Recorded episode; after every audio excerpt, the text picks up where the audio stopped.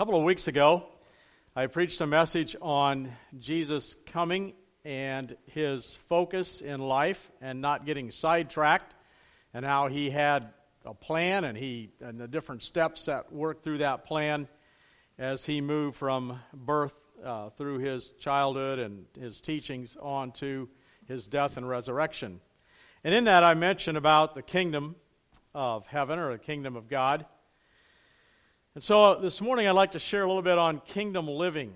What does this look like? What is the kingdom? Is it important? When we think about the kingdom of God, is that really something important, or is the focus on me and my personal life and my own things and my relationship to God, and everything else is kind of uh, of no consequence?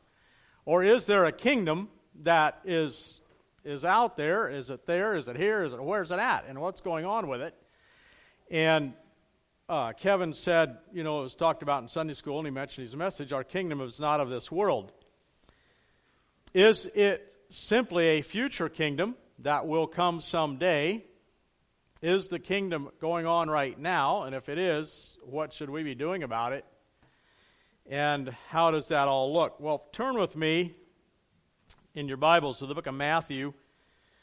I shared on the kingdom, uh, I think it was in 2017 and also in 2014, a couple of different messages. So you might remember a few of these things from the book of Matthew. Now, in Matthew, it refers to it as the kingdom of heaven.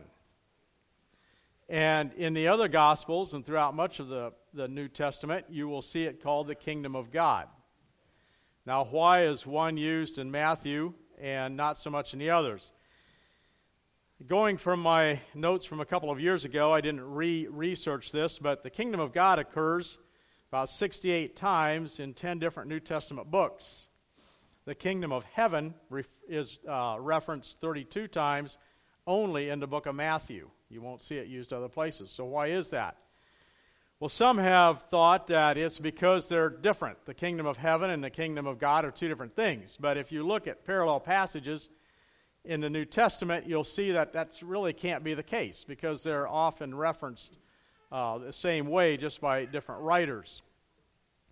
Some have suggested that Matthew, writing primarily to the, the Jewish people at the time, didn't want to use the term kingdom of God because to use the word God was often not done by the Jewish people. They would kind of talk around it a little bit. And so maybe it had more of a thing where he was sticking with that. Some have suggested that because he mentions the kingdom of heaven, it would be compared then to the kingdoms of this earth. There's a kingdom heaven, kingdoms of this earth, and those are not one and the same, as was referenced already this morning. Another idea is the fact that they would have understood and maybe thought about the prophecies of Daniel when Daniel talked about the kingdom of heaven compared to the kingdoms of this earth. But for whatever reason, this morning, and we may call it the kingdom of God, the kingdom of heaven, but we're talking about the same thing.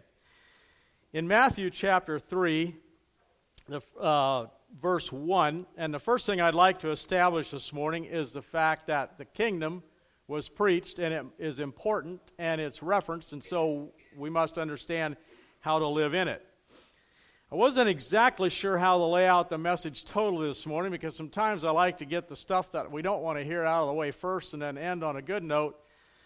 But I think this morning I want to establish something about the importance of the kingdom, how it was preached, how it was taught, and then talk about some kingdom living. How does that look? And then, kind of toward the end, we're going to spend a little time talking about what the kingdom is not because I, I'm concerned that even some of our conservative Anabaptist circles are being influenced by teaching that is not correct. And it's, it's, it's infiltrating a lot of churches, including some of our own.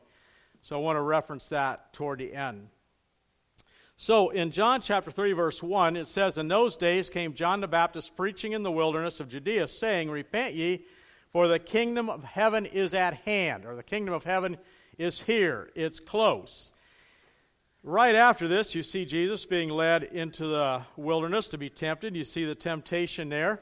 And then in uh, chapter 4, verses 12 and 13, it says, Now, when Jesus had heard that John was cast into prison, he departed into Galilee.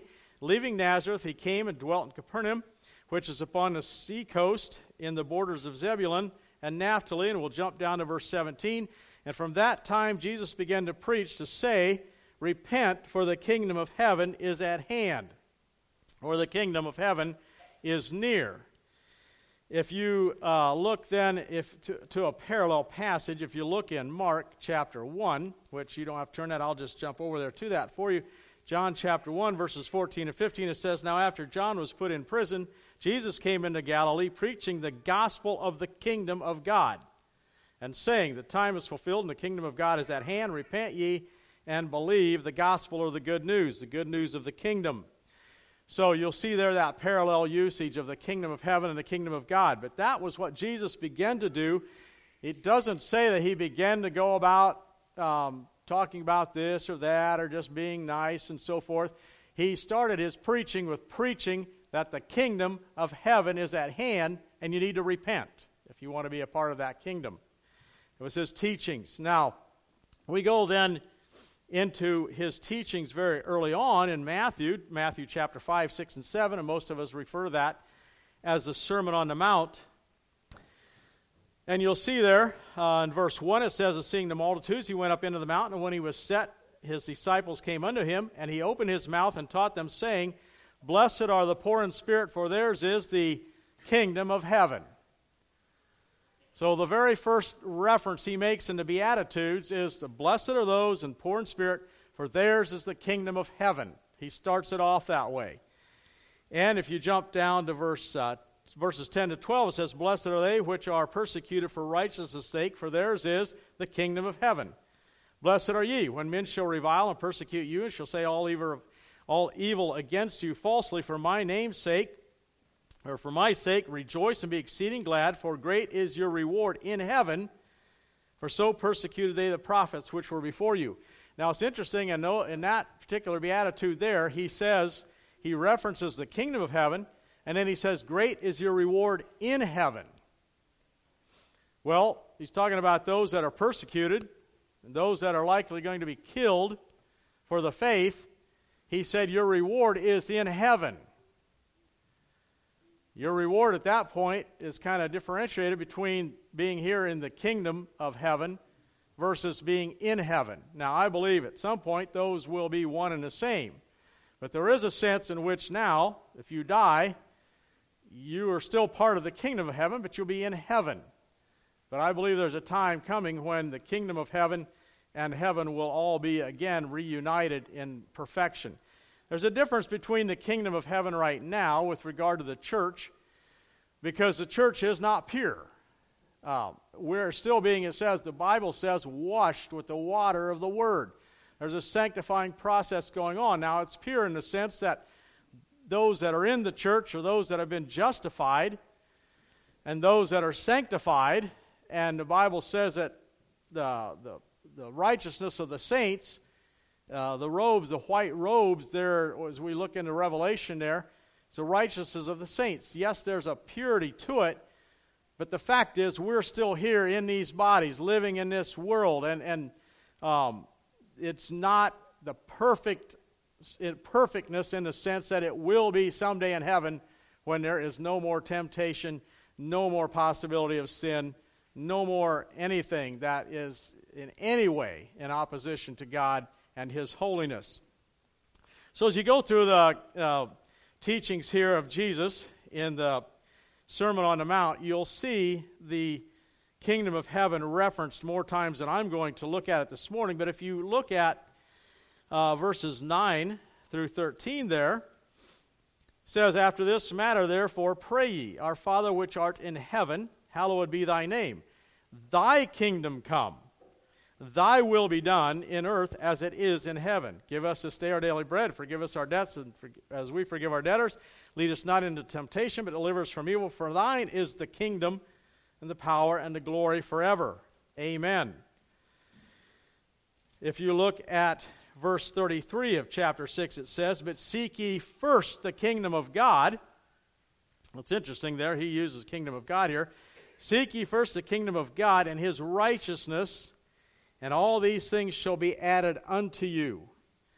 Well, sometimes in this life, we get to looking for this, and we get to looking for that, and we want this, we want that, and all these things. Jesus said, Seek first the kingdom of God, and all these other things will be added unto you. The things that are necessary for life will be added unto you. Now, not all the things that maybe you'd like to have, not all the things you want, but the things that are necessary that God has for you are available if you seek His kingdom first.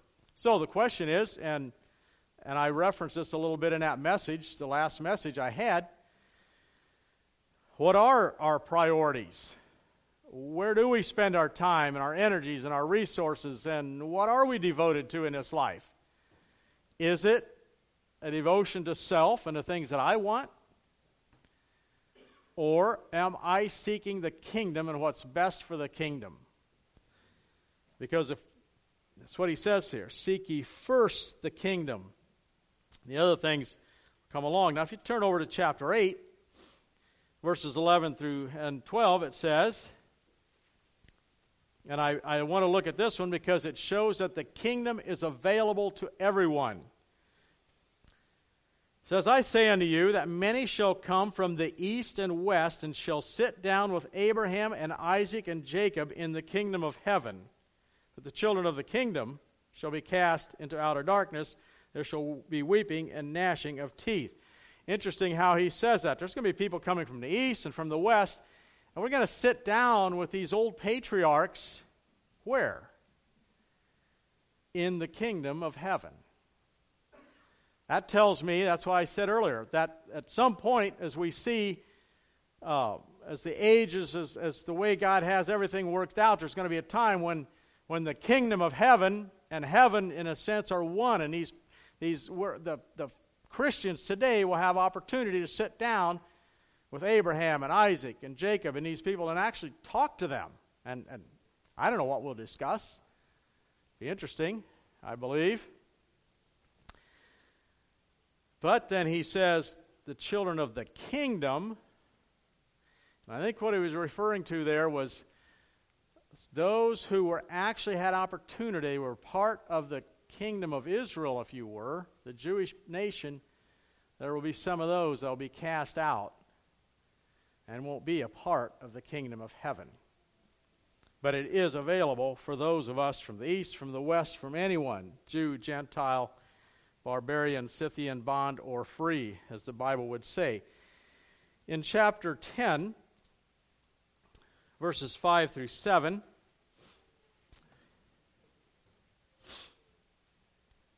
says, And the twelve, uh, these twelve Jesus sent forth and commanded them, saying, Go not into the way of the Gentiles, and into any city of the Samaritans enter ye not, but go rather to the lost sheep of the tr- house of Israel. And as ye go, preach, saying, the kingdom of heaven is at hand. So he sends his disciples out. Actually, sends these apostles out here to do some, do some work. And the preaching that they were supposed to do was to preach that the kingdom of heaven was at hand.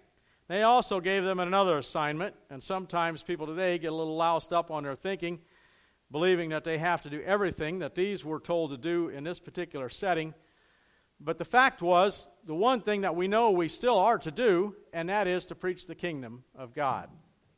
And not only to preach it, but to live it as well. In chapter 13, you'll notice here that there are a number of parables. And in verses 10 through, I believe I'll read verses 10 and 11 there, it says, And the disciples came and he said unto, uh, said unto him, Why speakest thou unto them in parables? And he answered and said unto them, Because it is given unto you to know the mysteries of the kingdom of heaven, but to them it is not given. And then if you go through the look at some of these parables, it says, uh, for instance, uh, over there in verse 24, the kingdom of heaven is likened. In verse 31, the kingdom of heaven is like. In verse 33, the kingdom of heaven is, or the, the kingdom of heaven is like unto leaven, and so forth. So he uses parables to explain and teach about the kingdom. now I'd like for you to jump over with me now to the book of John.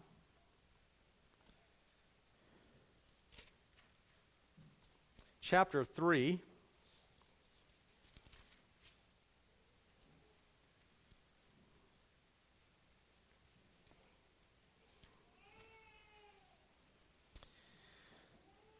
John chapter 3, verse 3. Story here of Nicodemus. Jesus talking to him. It says, And Jesus answered and said unto him, Verily, verily, I say unto thee, except a man be born again, he cannot see the kingdom of God.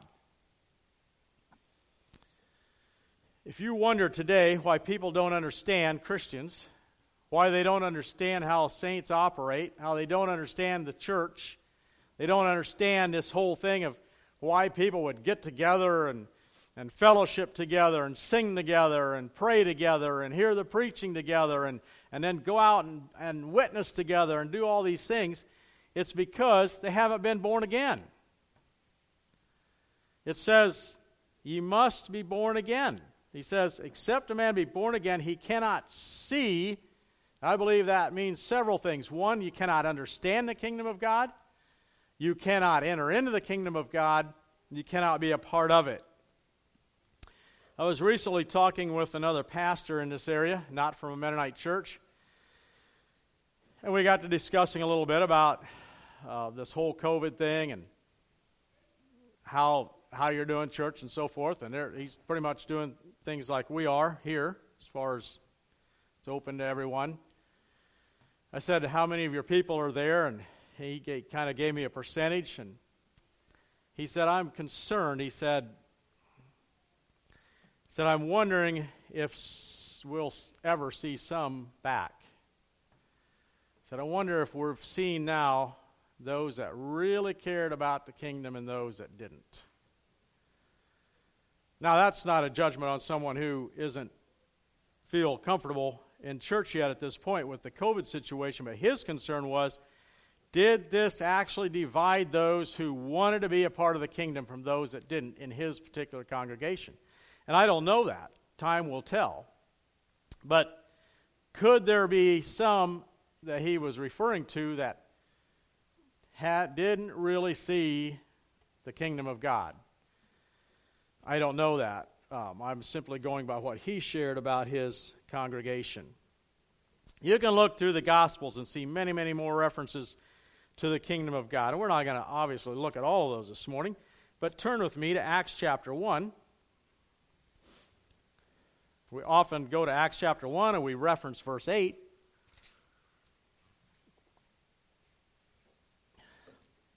But let's look at some verses preceding that.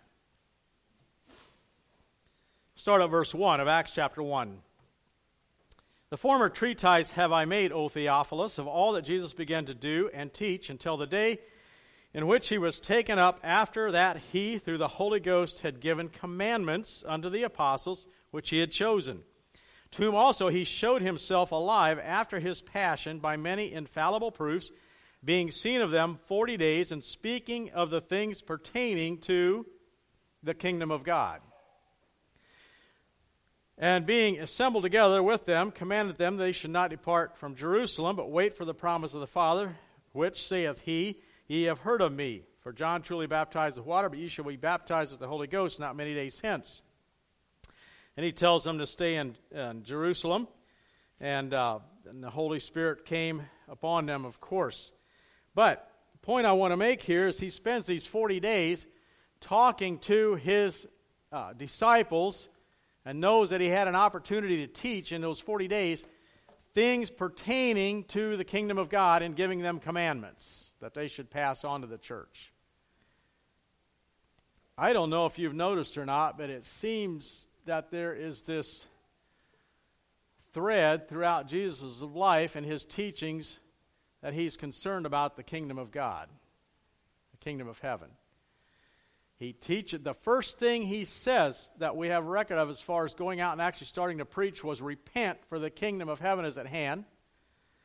And then, after his resurrection, the 40 days that he has left, he teaches and preaches things concerning the kingdom. If we go to chapter 8, and I don't know, you can turn there. I don't know how much I actually read of it, but you'll see there. I believe chapter 8 is a story where Philip goes to Samaria. And it says he teaches them or preaches to them things concerning the kingdom of God. If you go to chapter 28, the very end of the book of Acts,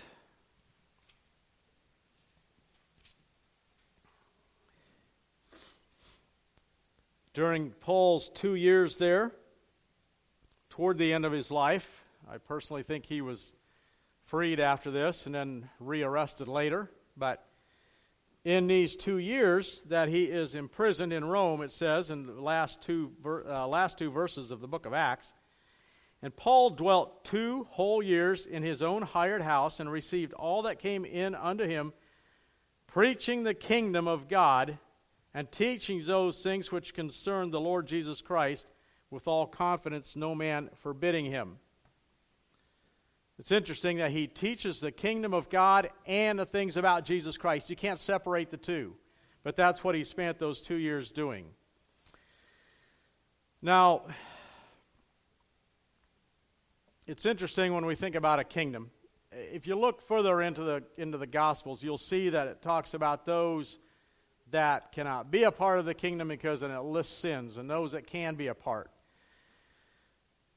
But God has been interested in a kingdom from the very beginning. And when I say this, understand that when we we don't go and evangelize an entire nation. You can't go and just save a nation. You can't go and just save a whole bunch of people at once. Keep in mind that evangelism and discipleship is still done through individuals. You get people saved one person at a time, if you will. Now, you may go somewhere and preach a message or uh, teach a family or something, and, and a bunch of people come to Christ and repent and become a part of the kingdom. But I think we've kind of gotten ourselves off track a little bit in our thinking when we focus just about my relationship with Jesus Christ and, and nobody else's really matters. If, if that's our thinking, we're not thinking about the kingdom. We're thinking about me. And as long as I get to heaven, that's what matters. So Whatever it takes for me to get to heaven, I'm so glad Jesus died for me so I can go to heaven, and that's about where it ends. And when that happens, you begin to see a lot less interest in brotherhood, in church life, in working together with a brotherhood, with accountability if you go back to the very beginning of time, God created Adam and Eve. Now, I think God could have been just as much God as he is today if he'd have created Adam and Eve, and then that would have been it. Would not even to create them so that they would have children. What did he do? He created Adam and Eve, and he said, Now be fruitful and multiply and replenish the earth. Well, it's not long after that, and things start going bad, as you know, and eventually there's a flood, and God saves Noah and his wife and their three children and their, or three sons and their wives. And then after the flood, he says, Be fruitful and multiply, replenish the earth. I want more than just you eight. I saved you so that you could continue and then if you look at Abraham, you say, well, now there's an individual. He just picked out Abraham, but what did he continually say about Abraham? I will make of thee a great nation. I will make of thee a great nation. It was not enough to just have Abraham. He said, I will make of thee a great nation, and he did. And eventually he brought those people out of Egypt. And at one point, God was ready to destroy them, and he said, I'll raise up from you, Moses, a people he didn't say, I'll destroy him and forget about this whole thing. How about you and I have a relationship and let's just leave it at that? Now, Moses said, No, wait, wait, wait, wait. So God has been interested in a people for himself. Now, there's a few aspects about the, a kingdom that I think is important to note this morning. First of all, for there to be a kingdom, there needs to be a king. And in a kingdom, the king is the one who makes the decisions. He's the one that controls things. We're not quite used to that in this country, as you have been able to observe the last number of months, weeks, years, days, especially. In a kingdom where a king has complete authority, and you go back even in Europe, back before the Magna Carta and some of those things, kings had a lot of power, kings and queens. They didn't like you, off with your head. They make a rule, this is the way it is. You can see that even in, in the Old Testament in different kingdoms that were set up. The beautiful thing about the kingdom of God is that we have a king who not only has authority, but he loves every one of the people in his kingdom and wants the very, very best for them. Sometimes we don't get that because then we decide what we think is best for us. And so we begin to think, I'll set the rules for the kingdom because I know what I want. It's best for me. This doesn't matter. And God says, No, I, have I've done it. I've laid it out. I've done everything I could for you.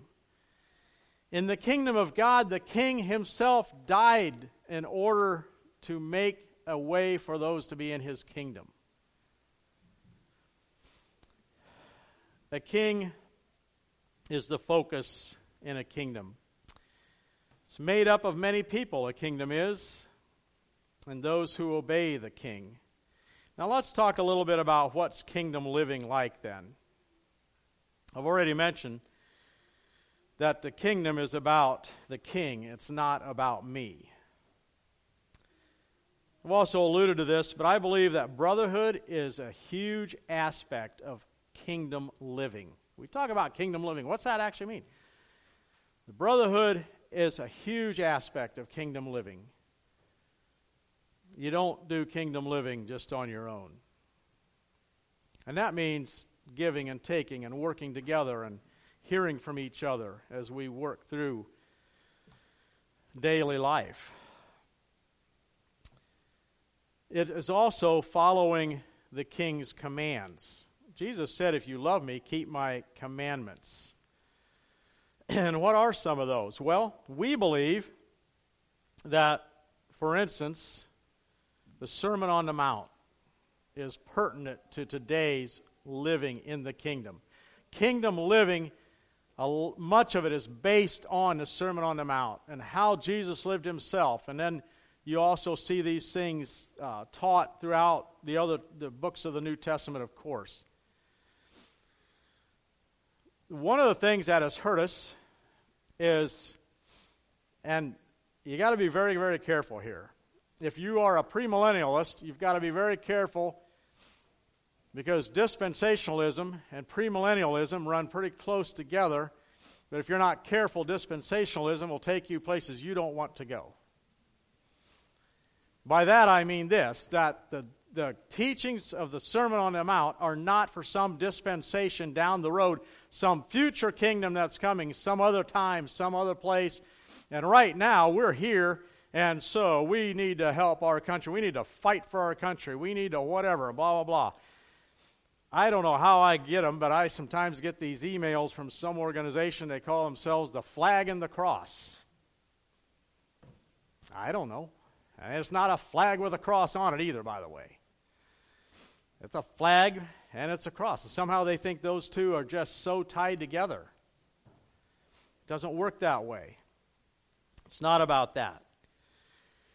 And so they get their dispensations a little messed up.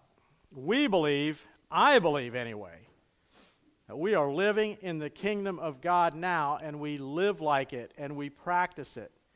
And we and that's how we live our lives. Have you ever thought about how much different the world would look if every place Christianity has been taken and shared throughout history from the time of Christ till now, if true kingdom ethics would have been taught and exemplified instead of this idea of God and country type teachings. Have you ever stopped and wondered how much different the world might look? It'd be different. But too many places, the gospel's been taken, and the gospel of individual salvation has been taken, which is, is right, but the gospel of the kingdom has been left behind somewhere, and the kingdom that you focus on is your earthly kingdom, and someday down the road there'll be a kingdom of God, a kingdom of heaven, and so you fight here now and you subdue whatever you need to. That's not kingdom living. Kingdom living is about blessing and loving others, caring about others more than yourself. You're in, you're in a kingdom, and you care about others more than you do yourself. And I will say this, and, and that it's amazing sometimes how the world looks on when they do see Christian groups that in a time of disaster or something, how they come together and just and, and help and build and, do whatever it takes to help each other out. If that can be our witness, think of what that does t- to the kingdom of God.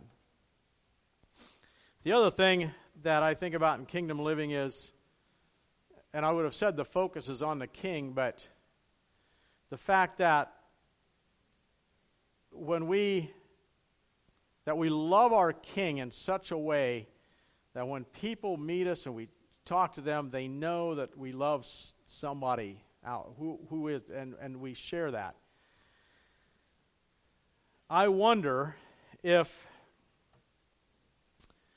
too many Christians, and we can all be involved in this, but too many Christians show a greater love for earthly kings or presidents or governors or whoever to people around us than we do the true king. And what kind of a what kind of a testimony is that? I think we all need to be very, very careful about that. Yes, we are concerned about the world we're living in, and we need to be. But what is the real kingdom and what's it about? The Bible says that where your treasure is, there will your heart be also. Is your treasure in the kingdom? Or is it somewhere else? Turn with me to the book of Revelation. As we think about, um, and, and I could spend a lot more time talking about kingdom living, but I would just I, I would say it like this: Go to the New Testament and see how we're taught to treat others and to love others and to love God and to obey God and to obey His commandments. Um, and there you've got it. Kingdom living isn't about me, and it's not about picking and choosing what I want to obey that the King has laid out in His Word for us.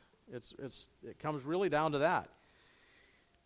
In Revelation, I want to show how these kingdoms kind of, you see both kingdoms in a sense, not, not both kingdoms, maybe the, the current aspect of the kingdom for those of us that are alive and, and, and how it ties into the future. So in John, or in Revelation chapter 1, verse 9, it says, I, John, who also am your brother and companion in tribulation and in the kingdom and patience of Jesus Christ, was in the isle that is called Patmos for the word of God and for the testimony of Jesus Christ. John says he is in the kingdom. He doesn't say he was on the Isle of Patmos looking for some coming kingdom. He was there in the kingdom. And guess what? He didn't have everything the way he wanted it either. He, he was in tribulation, he was in trial, he was being persecuted for the Word of God. But if we go on in Revelation to chapter 12, and again, it depends on your eschatological views exactly where this is and when it happens and how it happens.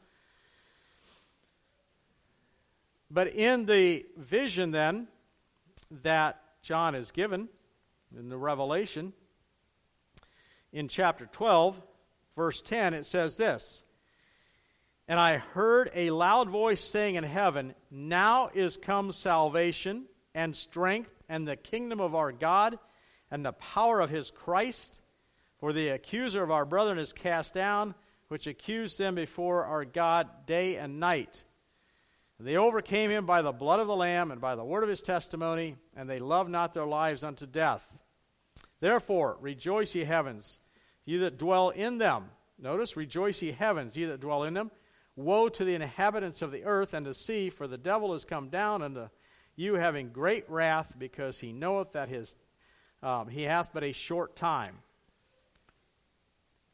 I'm not exactly sure. I'm not, I'm not prepared this morning to go into a great lesson on exactly where this all fits in. But the one thing it is, it says, Now is come salvation. Well, salvation is now, it's a present thing. But there is a sense in which someday salvation will be completed when we are in the presence of God forever. And then it says, along with that, the kingdom of our God with great power. And it's interesting that if you look further into the book of Revelation, we'll not turn to that this morning, but you'll see that you have a new heaven and a new earth wherein dwelleth righteousness. It actually talks about God dwelling there with his people. Now, we focus so much on us dwelling somewhere with God. God talks about, look, God is redeeming to himself a uh, people, and we will be part of his kingdom forever. I don't know exactly how that's all going to look.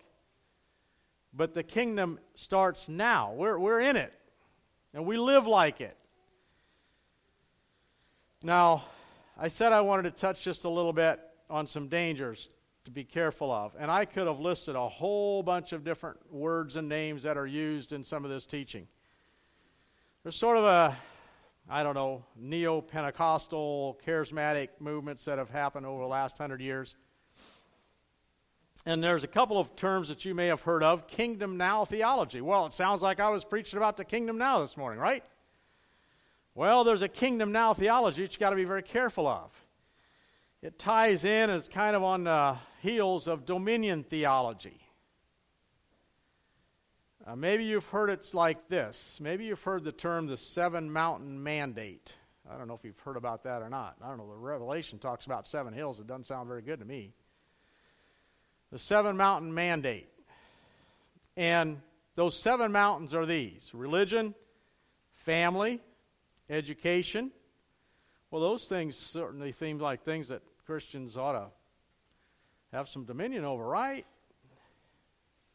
Government, media, the arts, and business. There's your seven mountains. And according to your Kingdom Now theologians, and your heretical teachers like Bill Johnson out in Bethel, California, or Redding, California, Bethel Church out there, and a long list of those types of teachers, they're teaching that we must, as Christians, because the kingdom is now, we must take over all those seven mountains as Christians. So we need to take over the governments of the world as Christians. And we need to take over the media. Boy, that'd look different, wouldn't it? We need to take over all of these other things businesses, education, all these things, and the arts. And once, here's what it is it's nothing more than postmillennialism wrapped up in a new package for today. Most Christians, well, there were a number of Christians that after World War I thought postmillennialism, let me explain that if you're not sure. Postmillennialism means that there that the Christian that the church will usher in a period of uh, possibly a thousand years. Some had it maybe different ways of looking at it, but of peace and all these things you'll see referenced in some of the prophecies in the Old Testament. And then after the church has ushered all this in and all everything's nice and beautiful and all fun, then Jesus can come back. And so after World War I, what was that war? That was the war to end all wars, right? So some Christians got on board. Hey, we're heading into the millennial period. Whoa, we're going to usher in a time when Jesus can return. Well, it didn't take too many years to figure out that was not the way it was going to work. And the 20th century became, I think, about the bloodiest century there's ever been on earth as far as bloodshed and war. So most of us thought people had given up on postmillennialism. That's a pie in the sky idea. Well, it's coming back. Here's my warning be very careful about that because there are a lot of Christians who think that we have to be involved in all these different things in the world to make them Christian somehow. Well, the world, Europe was plunged into the darkest period it has ever seen, as far as I know, as, as far as r- more recent history, when the church and the government became one. Go back and look at history, it's right there. They call it the Dark Ages for a reason. It didn't work, never has, never will. The Bible teaches that we are ambassadors for Christ. We are from His kingdom. Ambassadors in other kingdoms wherein we live. And yes, you may be a U.S. citizen. You may be a Canadian citizen. You may be a citizen from uh, Haiti, whatever country it might be. And so we live in those kingdoms, but we are ambassadors for Christ. We can't get the idea that we can join these kingdoms together somehow and make it work. If that's your idea, you are going to be a very disillusioned, discouraged, and perhaps even depressed person trying to get these kingdoms molded into one. Rather, we invite people that are in the kingdoms wherein we live or we travel to be a part of another kingdom and we exemplify kingdom living to them so they want to be a part of that. If you turn with me to John chapter 18, verse 36, Jesus makes this very clear.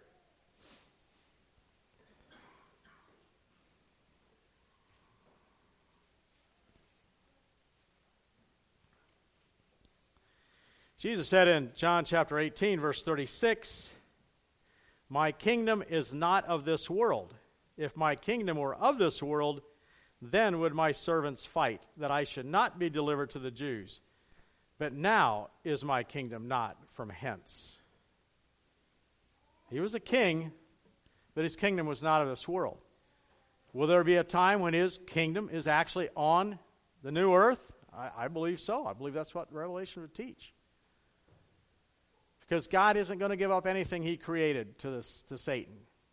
He's going to make it even better, I believe, than it was. But our focus now is let's be involved in living in a kingdom of saints and priests uh, that want to do what the Bible teaches. And let's show that to others and invite them to be a part of that kingdom. Let's pray. Father in heaven, thank you for being the greatest King of kings and Lord of lords that there has ever been or ever will be. Thank you for that.